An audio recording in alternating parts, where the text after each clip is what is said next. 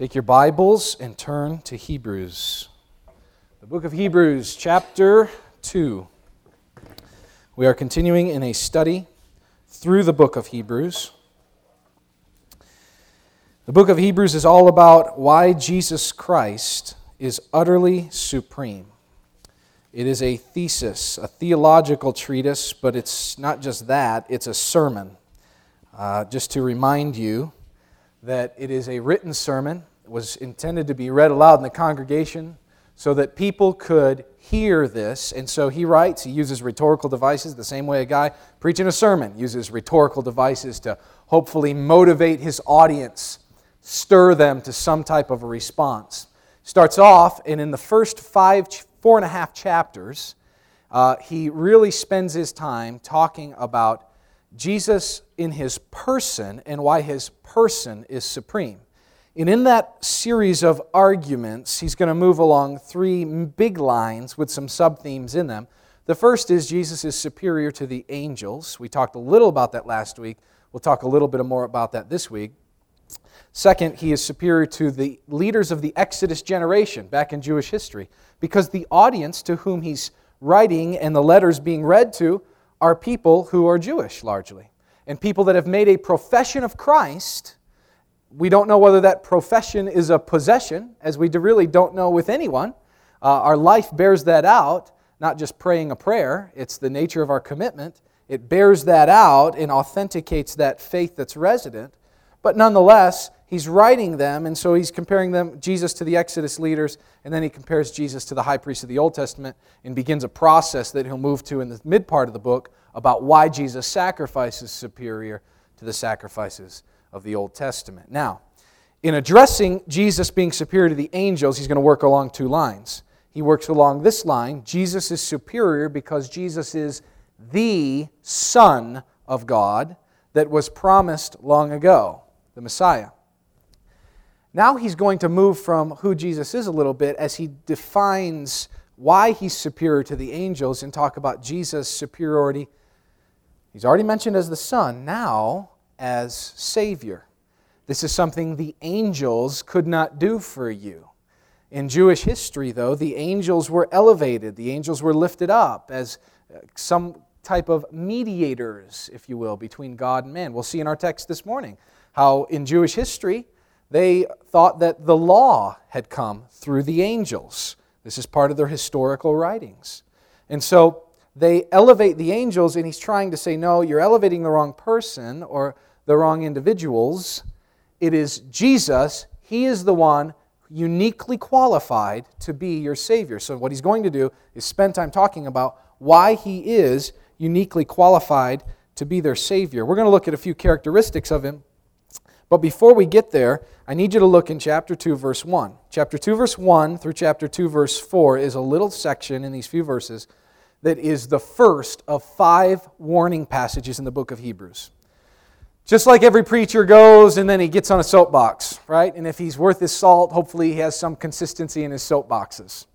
Um, that's kind of what these warning passages are a little bit. It is the preacher teaching about Jesus, and then he stops for a moment and says, he brought a great salvation to you. Don't you forfeit or blow it.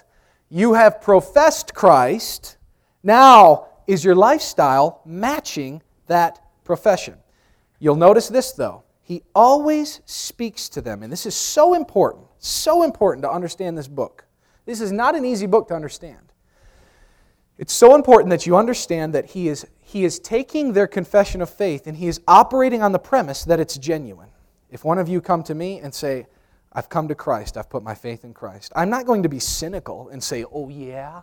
Well, let's just see about that, mister. No, I'm going to think that what you've said is what has genuinely happened. Do I know or does anyone know if that's what's genuinely happened? Well, you know because you know the nature of your belief. But I also know that we're really good at masquerading as people, too. I also know that I've said before to, to the store clerk when she says, How are you doing today? Fine. When she really didn't want to hear all my junk from that day, I promise you, I wasn't doing fine. So I walked out and basically lied to her, right? I masqueraded a little bit. And we're pretty good at that. That's kind of part of our nature as being chameleons a little bit, right? So, what he's writing, he's saying, listen, you guys have made a profession. I'm going to operate on the basis that that's true, but listen, let me encourage you live a life consistent with it. So, he gives them five stern warnings. When you come to the book of Hebrews, don't take your tradition, your culture, and don't take the way that you use Christianese and biblical language and superimpose it on the author of Hebrews because he wasn't an American Christian. Okay? The guys that wrote the Bible, they weren't Americans. I don't shh, shh, don't tell anyone. Okay? They weren't. They had different thought processes than we do a little bit. They said it in different ways, and so does he. So look at this passage here, and uh, let me just give you these are the five warning passages. All right, it's a little teaching up front here. But these are the five warning passages, and what happens is they gain intensity as they go. And, and that's not just something arbitrary. I'm not just saying that so it sounds neat. They really do, and it's written right in the language of how they're used. So look at uh, chapter 2, verse 1. We must pay more careful attention. Like the Puritans used to say, God loveth adverbs. The whole idea being it's not what you do, but it's how you do it. And God cares about how you're doing it, so that's why He says, pay careful attention. Therefore, to what we have heard, so that we do not, and you might underline in your Bibles, drift away. So that we don't. Here's what he, he's starting off, and he's not saying, don't you go out and be willfully rebellious and turn your hearts against God. He's saving that for chapter 10 and chapter 12. All right? And he's going to build up incrementally to that. What he starts is in saying, listen, if you've come to Christ, then you've got something pretty special. If you've come to Christ, then he's done something that, that is, is happening in your heart. Faith alone saves you, as, as many of the reformers said. But they also said this oftentimes the faith that saves is not alone, meaning it produces something. Christ came into my life. I don't just kind of clip along, as Mark mentioned in his baby dedication that he read. I don't just kind of clip along and it doesn't do anything for me a cosmic shift has happened in the way I view reality. I realize now that I have a transcendent purpose. I realize now that I'm not my own. So things are changing, and the point is, he's saying, don't, don't ignore this salvation. Something's happened inside you. In fact, I think he might say, if you could ignore it, then maybe you never possessed it. Don't ignore it. Don't drift away from it. The idea of like you're going downstream. If you've ever gone uh, whitewater rafting, right? You're going downstream, the checkout point is here. And if you get talking uh, in that great Saturday Night Live skit, you talk amongst yourselves and you just kind of go on by it, guess what? You're going to have a hard time getting back upstream. You're going to have to get out someplace else. Who hasn't been driving and gotten talking in a conversation or listening to a song on the radio, or like you gentlemen listening to XM radio, listening to Martha Stewart on your way to work, and you're heading there and you're so wrapped up in what's there on the radio that you miss your turn. We've all done that, right? We've all done that. We, we get confused. We fall kind of into some danger. I'll never forget my father, and I may have shared the story with you before, but my father, when my wife and I were dating, we went with my parents from New York down to North Carolina to see my aunt down the Charlotte area. Visited with her, uh, and we were on our way back up, coming up Highway 81, going through Virginia. We're on our way back up through, and we came to an area in the highway that was bottlenecking because of construction. So, two, three lanes are converging, they're coming down into one lane. My father is driving our, the car, my wife and I are sitting in the back. We're heading, going about 65 miles an hour, something like that. And as we come to this bottleneck, all of a sudden my father frantically, frantically yells out, No brakes! No brakes! And, you know, my mother's a nervous wreck at this point. She turns around, Kids, hold on! And so she puts her hand here like that's going to stop us if we hit something. Anyway, uh, it, we would have died if my mother didn't put her arm out. But anyway, she puts her arm out. Hold on, kids! No brakes! So he, he grabs the emergency brake, pulls up the emergency brake. Y'all wonder, will it stop me? It will. It'll stop you. He pulls up the emergency brake. We veer off to the side of the road. And then my parents have one of these, not, you know, when your parents, you tell your kids, it's not an argument. Mommy and daddy are discussing. So they had this, he, this uh, vibrant discussion. And they're going back and forth, and my father says, Oh, great. as only my dad could do. Oh, great. I'm sorry, it takes back the memories. Oh, great. We, I've got to walk up the road to the next exit. Can't believe it. I've got to go. My mother, You're not going, Bill. The road, look at all this traffic. You can't walk up the side of this highway. I've got to go. You're not going. I've got to go. You're, they're going back and forth. She says to him, No man wants to hear this at this point. I'm telling you now. I'm telling you now. She says to him, Just try the brakes. Just try the brakes. And all of a sudden, my father's head goes back and he begins to laugh because the whole time he realized he'd been pushing the clutch instead of the brake. So, all this drama because he's just not paying attention, right? One of my father's more stellar moments behind the wheel. But anyway, so don't tell me I drive like my father, all right? But anyway, here's the point. He wasn't paying attention. And you know what? The truth of the matter is, if he lived, and if he operated in that moment continually on that assumption and the emergency brake didn't work, what could have happened? Who knows? Who knows? See, not being conscious of the realm in which you reside becomes pretty important for whether or not you're going to crash. And he says, Don't drift by this salvation, don't ignore it. It's dynamic. For if the message spoken by angels, that's the reference that I mentioned in Jewish tradition and history, it comes down through some of the what we call intertestamental literature, the literature between the Old Testament and the New Testament, those historical things that have been found. They're not canonized in our scripture, but they do have some historical value, and as we look at those, it's made fairly clear that the message or the law was given by angels angels was binding, and every violation and disobedience received its just punishment. He says, if that's what the law said, how shall we escape if we ignore such a great salvation? This is the warning. Pay attention. It's vital. If you don't put on the brake when you're supposed to, it could be pretty crucial to where you're going to end up.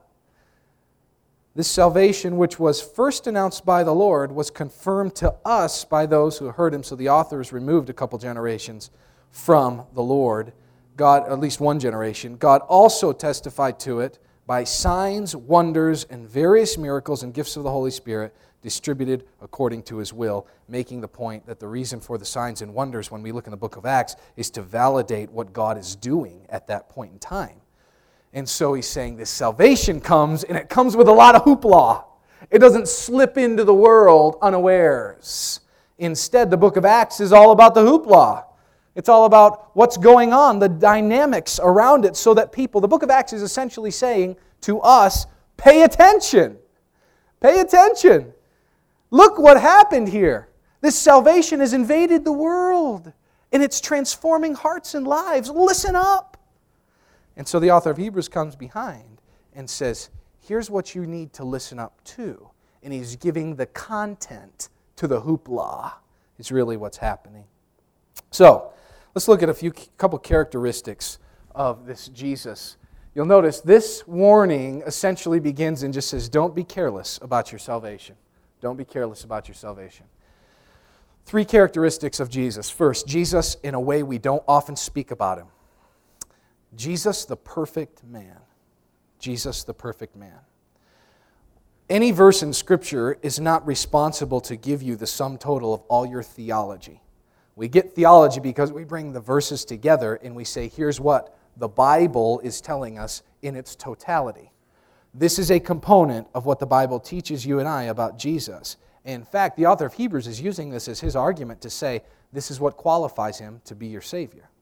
Because he's not a guy that walked down through the Via Dolorosa, and as he goes down this path with the mockings, the floggings of men, uh, verbal assaults, the condemnation of the entire culture on him. He's not someone who's aloof to you having a little trouble. He's not someone who's disconnected from the troubles that you feel. And that's real important to the author of Hebrews. I would say it's maybe one of the most important things as he forms his argument. So, verse 5 says, It's not to angels that he has subjected the world to come about which we are speaking. Uh, he's saying, listen, it's not the angels weren't given sovereignty. Okay? Angels were ministering spirits sent to minister to those who would receive salvation. That's going back up to chapter 1, verse 14. That's the job of angels. What he's saying is they didn't have the right to rule, Jesus did as the Son.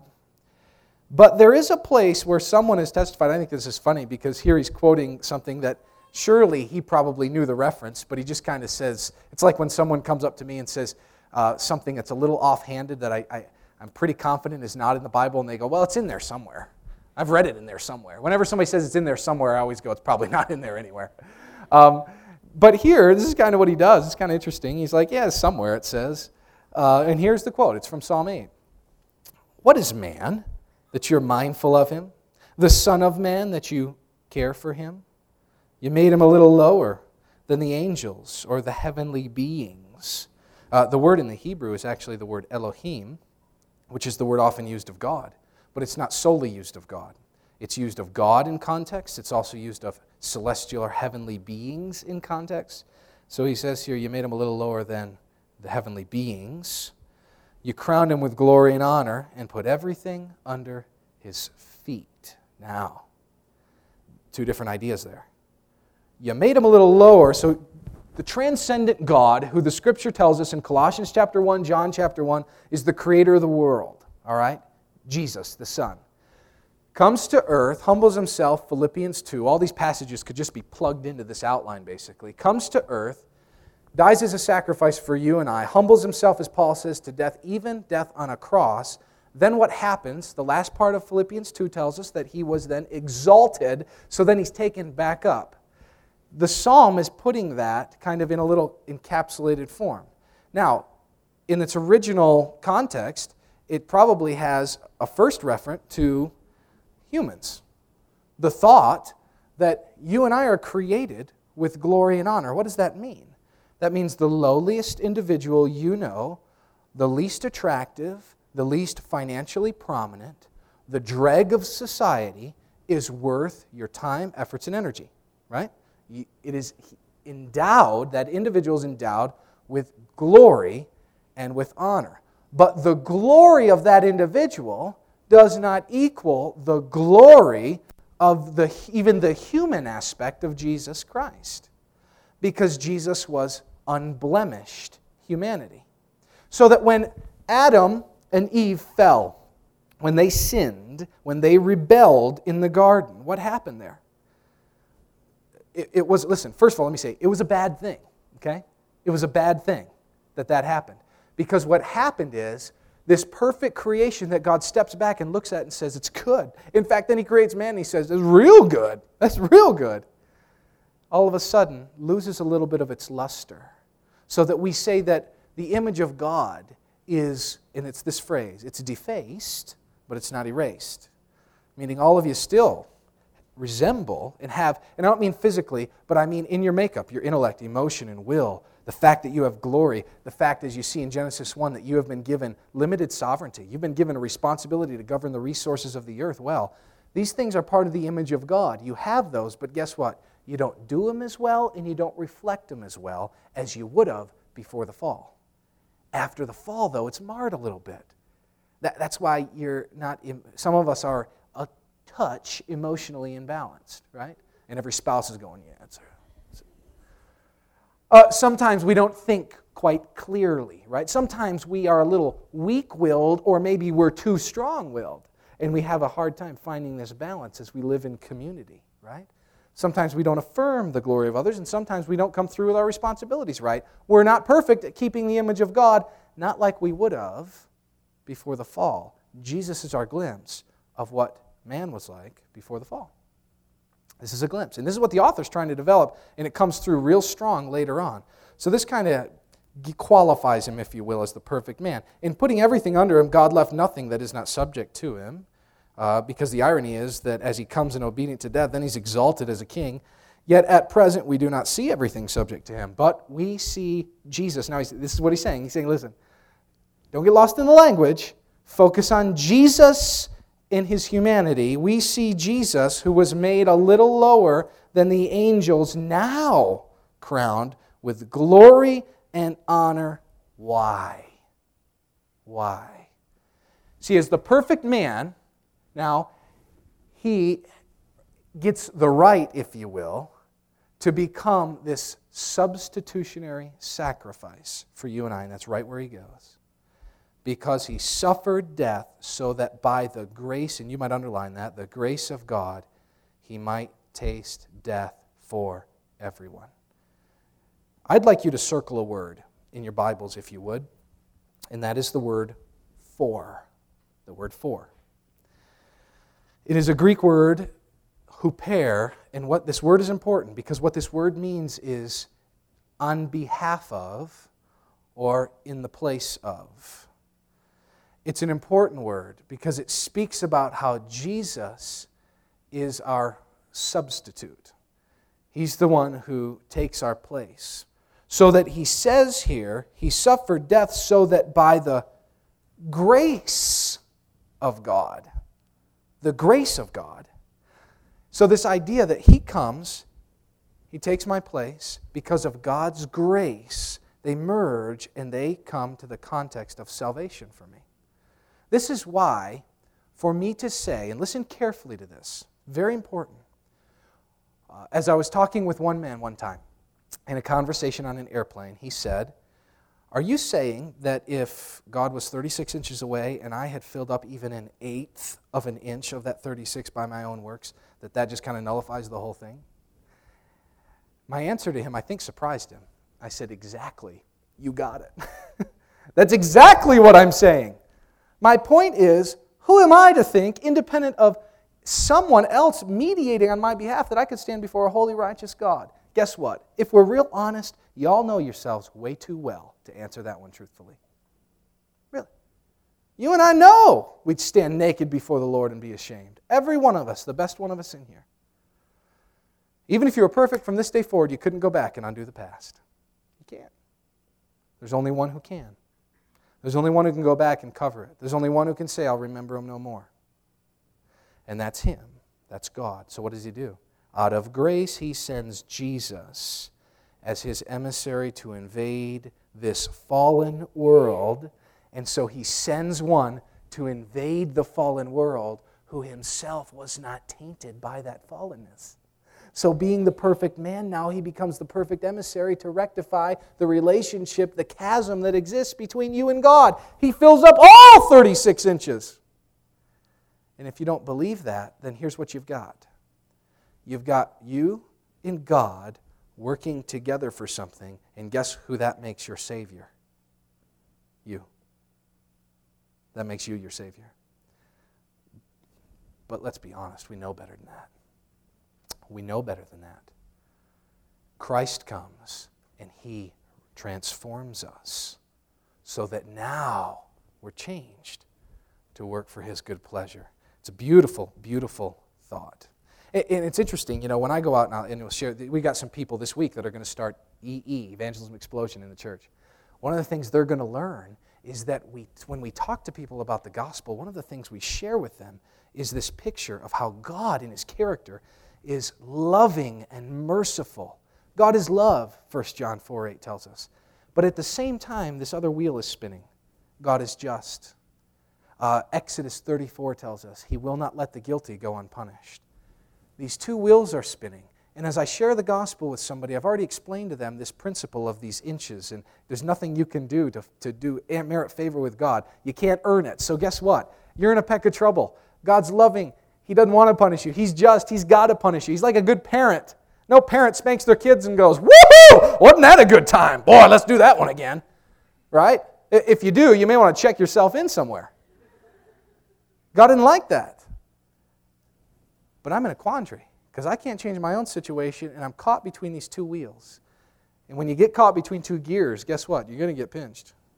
So Jesus steps in and greases the gears. he steps in. And that's where Jesus comes in as the one to take your substitute, to satisfy the wrath of God, and to communicate his love for you. Isn't it beautiful? That's the gospel. Look at your text again. He's a perfect man. Let me head there, Chris. Jesus, the perfect man, and Jesus is also our pioneer. In bringing many sons to glory, it was fitting that God, for whom and through whom everything exists, should make the author of their salvation perfect through suffering. Both the one who makes men holy and those who are made holy are of the same family. So Jesus is not ashamed to call them brothers. And then he gives this series of quotes. But I want you to look back. In bringing many sons to glory, he's the pioneering Savior. He's gone on before us. What qualified him to do that? Well, he's the perfect man that qualified him to do that. He's also God, but we're just focusing on the, on the human aspect of Jesus right now. The author wants us focused there. In bringing these sons to glory, here's what's interesting. Look at this phrase it was fitting. It was fitting. It always is astonishing to me when someone says this I could never believe in a God who would do X, Y, Z fill in the blank. He would condemn people to eternal punishment, who would kill his own son so as to benefit other people, who would allow tragedy to come into the world. I could never believe in a God like that. Do you know what's happened there? Is that person has not contributed anything to our knowledge of God. They've contributed a lot to our knowledge of them, but nothing to our knowledge of what God is like. You want some contributions to what the knowledge of God is like? Hear what God says is fitting for him. So God says that it's fitting for him to send his son. He should make the author of their salvation perfect through suffering or complete, meaning his mission is completed through his suffering. This is why the Old Testament in Isaiah 53 says this that doesn't fit sometimes with our understanding of reality. It pleased him to bruise. That is, it pleased God to bruise his son. How would it ever please a father to bruise his son? It pleased him in this regard because you sat here this morning, if you've trusted in Christ alone as your Savior, redeemed, washed, cleansed, renewed, ready to take on life. Not drifting past the checkout point. You're paying careful attention. And you sit here and God has added sons and daughters and sons and daughters and sons and daughters from all walks of life. Why? Because one was bruised for you. He's the pioneer. He went before and he endured this suffering so that you and I could experience the beauty of this glory. The author of their salvation, uh, the literal Greek word there is pioneer or pathfinder. The pathfinder or pioneer of their salvation, perfect through suffering. But the one who makes men holy, and those who are made holy are of the, and watch this. The, the NIV takes a little liberty here, the New International Version. You may have a different version. King James Version probably takes the least liberty and gets it the closest in this particular translation. Um, the King James Version says something like, uh, and all are of one. It, it, there is no concept of same family here. And here's why I don't like this translation, is because here's what it indicates. Or maybe here's what it could lend itself to, is this errant thought. Jesus and myself, Jesus and you, are of the same species. Uh, in German, no danke. no thank you. Listen, man, we're not of the same species, all right? At all. We're very, very, very different. Jesus was the eternal God man who pre existed and breathes life into you every day of your life and could snuff you out in an instant. I, some of you got some power, but none of you can do that to me, okay? Jesus is the one that does that. He is very different from me. The, the NIV is not, what it's trying to say, it's trying to bring this connectedness to say Jesus walked the path that we walk. Jesus is acquainted with what we are acquainted with. He'll say that all the way down towards the end of the passage. Jesus can identify with us, and Jesus has a connectedness to us. And he's wanting to really, really emphasize that. So the Greek just says they're all of one. They're all of one. We're in a connectedness to Christ. That's important. But the one who makes men holy and those who are made holy are the same family. So Jesus is not ashamed to call them brothers. Can I ask you a question on the heels of that? Jesus is not ashamed to call you, if you've put your faith and trust in him, his brother or his sister. He's not a, afraid to identify in a connectedness, and if we want to use the metaphor of family, that's great and a family connectedness to you. He's not ashamed of that. My question is are you? Are you?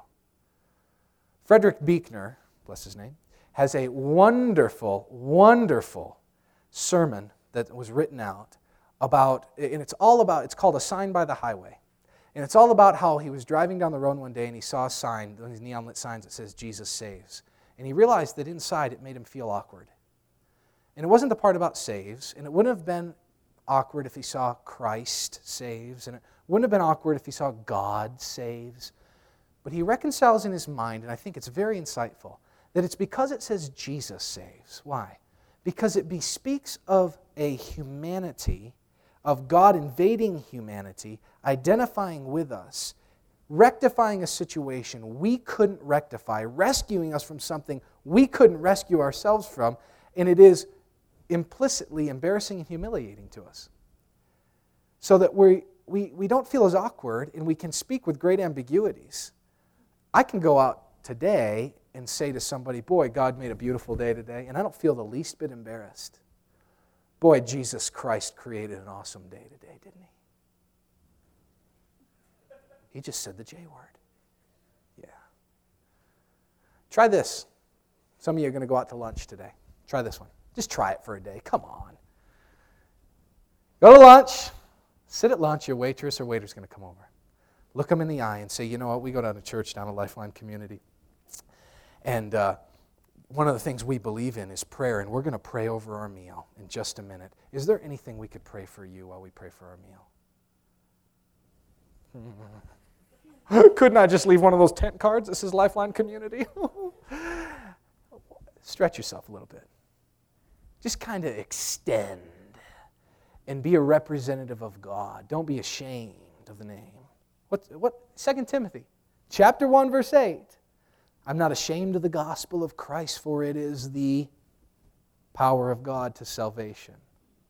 Christians say it like this all too often. I'm not ashamed of the gospel of Jesus. It's power of God's salvation. Did you get the last part? It's the life transforming gospel that gives you purpose and meaning. All of life is a jumbled mess, but Jesus brings it all in line. He brings it all in line. Life to us looks like a kid that can't read looking at one of those word finds. What in the world is this thing doing? And then someone who can read comes along and begins to draw some circles around those things that are diagonally in a row across and up and down. And all of a sudden now it begins to make sense what this whole thing that looks like jumbled nonsense means. That's what Jesus does. He brings coherency to life. All the streams come together in the person of Christ. Beautiful, beautiful thought. Look at your text again. So he's not ashamed to call them brothers. Then he dips to the Old Testament, Psalm 22, which was a messianic psalm that uh, spoke prophetically of Jesus. I will declare your name to my brothers in the presence of the congregation. I'll sing your praises. He say, Listen, I'm not going to be ashamed of you. I'm ready to open the door for you and welcome you. And again, I will put my trust in him. And again, he says, Here am I and the children God has given me. And here's what's happening. These are two passages from Isaiah chapter 8. And what, what's happening is when the author of Hebrews quotes the Old Testament, the Old Testament's written in Hebrew. There was a translation done 200 BC called the Septuagint.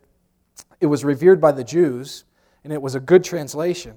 And mo- most of the time, when the author of Hebrews quotes from the Old Testament, he is quoting the Septuagint.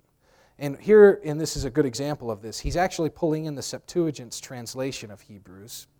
And the Septuagint took the word I and gave it the word kurios in the Greek. Well, what's that mean? The word kurios is Lord. So, how this should be read is uh, like the first one uh, I, the Lord, will put my trust in him, or here am I, the Lord, and the children God has given me. It's the Lord, the transcendent one, speaking about another transcendent one. What's the implication? Jesus talking to God. So now, if we read it like that, what Jesus, this is a proclamation that Christ is making in verse 13. Jesus is saying, I will put my trust in him. I'm going to trust in God. Uh, he did that. Remember the whole exchange in the garden? Not my will, but yours be done. It's this, it's this, not that his will was not aligned with the Father, but he's saying in the grappling with his humanity, in this mystery of the incarnation, as he grapples with the will of humanity, he simply says, We're going we're gonna do what, what, we're going to do what we planned all along. He's just affirming the course. And again, he says, Here am I and the children God has given me. It's a little odd for Jesus to speak about us as children, but he's quoting this Old Testament passage to make the point. We're in connectedness to him, we're in family relationship. So he's our pioneering Savior in that he goes before us in this fallen world. He lives within this fallen world in such a way that now you and I can follow his path because of what he's done on our behalf. And now we're going to wrap it up here in verses 14 through 18. The powerful Savior. Since the children have flesh and blood, he too shared in their humanity, so that by death, he said, essentially what he's saying is this all that I've said so far, here's the point of it all he shared in their humanity so that by his death he might destroy him who holds the power of death, that is the devil. Three times this word is used in key, key areas, once referring to uh, sin and once referring to death. Here it's referring to the devil. And it speaks about this idea of not an annihilation, the devil still exists, but a type of destruction in a way that the object destroyed is not now what it once was. And he's saying he destroyed the one who holds the power of death. That Satan lorded over me before I'd come to Christ, and now he destroyed him. Not only is he the great destroyer, but look in verse 15. And this is one of the most beautiful verses you're ever going to find in the Bible. And free those who all their lives, all their lives, were held in slavery by the fear of death. He's the great destroyer, and guess what that makes him? The great emancipator, the one who sets you and I free. He's qualified to do that. He sets us free, meaning he lets us see now in new ways. He lets us experience life in new ways. Anybody here ever read Annie Dillard? Annie Dillard is one of the great, great, just pure. If, if you just like good writing, it's phenomenal. And you learn how to write well when you read someone like this. She won a Pulitzer Prize for this book, Pilgrim at Tinker Creek. And it's kind of a little bit like Thoreau's uh, Walden, a little bit, but it's, it's, it's just got a, it's a little, uh, little journey through nature with reflections on God, is kind of what it boils down to. It's pretty interesting. In this, she has a little side note. She tells us uh, uh, she tells about reading a book, and she recounts some of the book. And the book was about when Western surgeons first realized that uh, they could remove cataracts from individuals. When they realized they could remove cataracts and they performed the surgery, they recounted, and this author recounts, what some of the accounts after the removal of cataracts, who their whole life had not been able to see, what it was like for some of those patients. And it is fascinating as, as you know, one looks at a thing of grapes and says it's, it's, it's smooth and it's got holes in it. Uh, and they look at uh, they look at other objects, a flower, uh, and call it the tree with the lights in it. And they don't know how to, to bring what the things that they are seeing into any sense of reality. Remember when Jesus heals the blind man? And he says, I see men and they're walking around, they look like trees. There's no category. There's no category. The guy probably sat under trees his whole life. People told him this is a tree. He felt it. He's like, oh, it's tall, it's big, it stretches out. He's these guys, they're tall, they're big, they stretch out. What's he doing? He's correlating ideas in categories he doesn't have. He doesn't know what to say. But think about the wonder of discovery in that moment. How many of you come out and you look over here at the gorgeous view of these Wasatch Mountains and you don't give a second thought to it? Well, get, let me tell you something. Go live in Dallas for about a year, all right? I did it for six and a half. Go live there and see the 100 foot hill that you go over when you go into Duncanville. Realize that's the highest point within about 300 miles, all right? Drive through Oklahoma and zip over the Arbuckle Mountains. Hmm? Right, that'll be a tough one. You may have to put that puppy in third gear. And then come back and look at the beauty that you get to see every day. See, sometimes we be, things become so common because they're familiar. And Annie Dillard basically talks about this in reflecting on it. And she makes some statements. Um, she talks about how she has preformed categories and how she cannot get back to that initial sense and that wonder of discovery. She uses a phrase at one point. She says, I couldn't unpeach the peaches. I couldn't see them for what they are. They're just peaches, and that's all I know them to be, but I couldn't see the absolute scientific wonder of this little fruit that we eat and we enjoy. I couldn't understand that now because I've got my own little preformed category. She goes on and says this Martin Buber tells this tale. Rabbi Mendel once boasted to his teacher, Rabbi Elimelech, that evenings he saw the angel who rolls away the light before the darkness, and morning the angel who rolls away the darkness before the light. Yes, said Rabbi Elimelech, in my youth I saw that too. Later on, you don't see these things anymore. But then listen to this next paragraph. Why didn't someone hand those newly sighted people paints and brushes from the start when they still didn't know what anything was? then maybe we all could see color patches too. The world unraveled from reason, and listen carefully Eden before Adam gave names. All of a sudden, I see the world through my fallenness. But now, when I'm set free, what happens? A whole new life opens up. I'm set free to embrace the beauty, the grandeur, and the glory of God and the purpose for which I was created. If you feel like you're swimming, but not going anywhere, if you feel like your wheels are turning, but the car isn't going anywhere, know this Christ has the answer for you. And if you look within yourself, you're not going to find it. And if you look within some system of thought, you're not going to find it. If you look within family tradition, it'll be empty and void. If you look for external relationships, you won't find it. If you look for addictions, you won't find it. Take your pick. You'll find it in one thing not a system of thought, not some deep scientific rationale. You'll find it in a person. And he died on the cross for you. And he rose so that you could have life. It's called the gospel. He takes care of it all. I don't do anything to free myself. Wind up the text. Look here, and I'm done. For this very reason, he had to be. Uh, verse 16 says, For surely it's not angels he helps, but Abraham's descendants. That just means salvation's for you, not anyone else.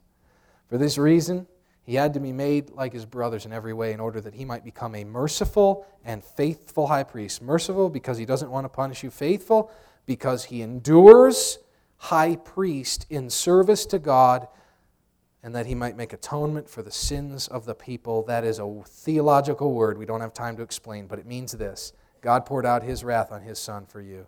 That's what that word means. An atonement for the sins of the people because he himself suffered when he was tempted, he's able to help those who are being tempted. The last point is this powerful Savior is a sympathetic high priest. He knows what you've gone through, he knows what a bad day is. He knows what human tragedy is. He knows what it is to weep over lost loved ones. He knows what it is to deal with the milieu of life and, and how, in a fallen world, life can be tough. He knows all that. So he's earned the right to speak into your life. And his message is a message of hope. It's the message of the gospel. So, two things. If you haven't come to Christ, come to Christ. Don't wait. Come to Christ. And you do that by believing in Him, trusting in Him alone, solidifying your faith, confessing to Him you're a sinner, you need a Savior, and He's that one. Then, when you go out today, the second application is don't be ashamed. Are you kidding? The gates of heaven are kicked open for you, and life is abundant, full, and free. So, go eat at a good restaurant and pray for a good waiter and a good waitress. And pray in your prayer that as they leave that table, they might have seen the light of Christ in you. Bow your heads. You're a good God, and we're grateful. We've gone a little long, but I think it's been worth it. Your word is true, it rings true to our hearts. You're a God who uh, is not ashamed of us, so help us not to be ashamed of you. Ransom us from sometimes the uh, hell on earth that we make of our own lives. And ransom us with the grace of heaven. We love you in Jesus' name. Amen.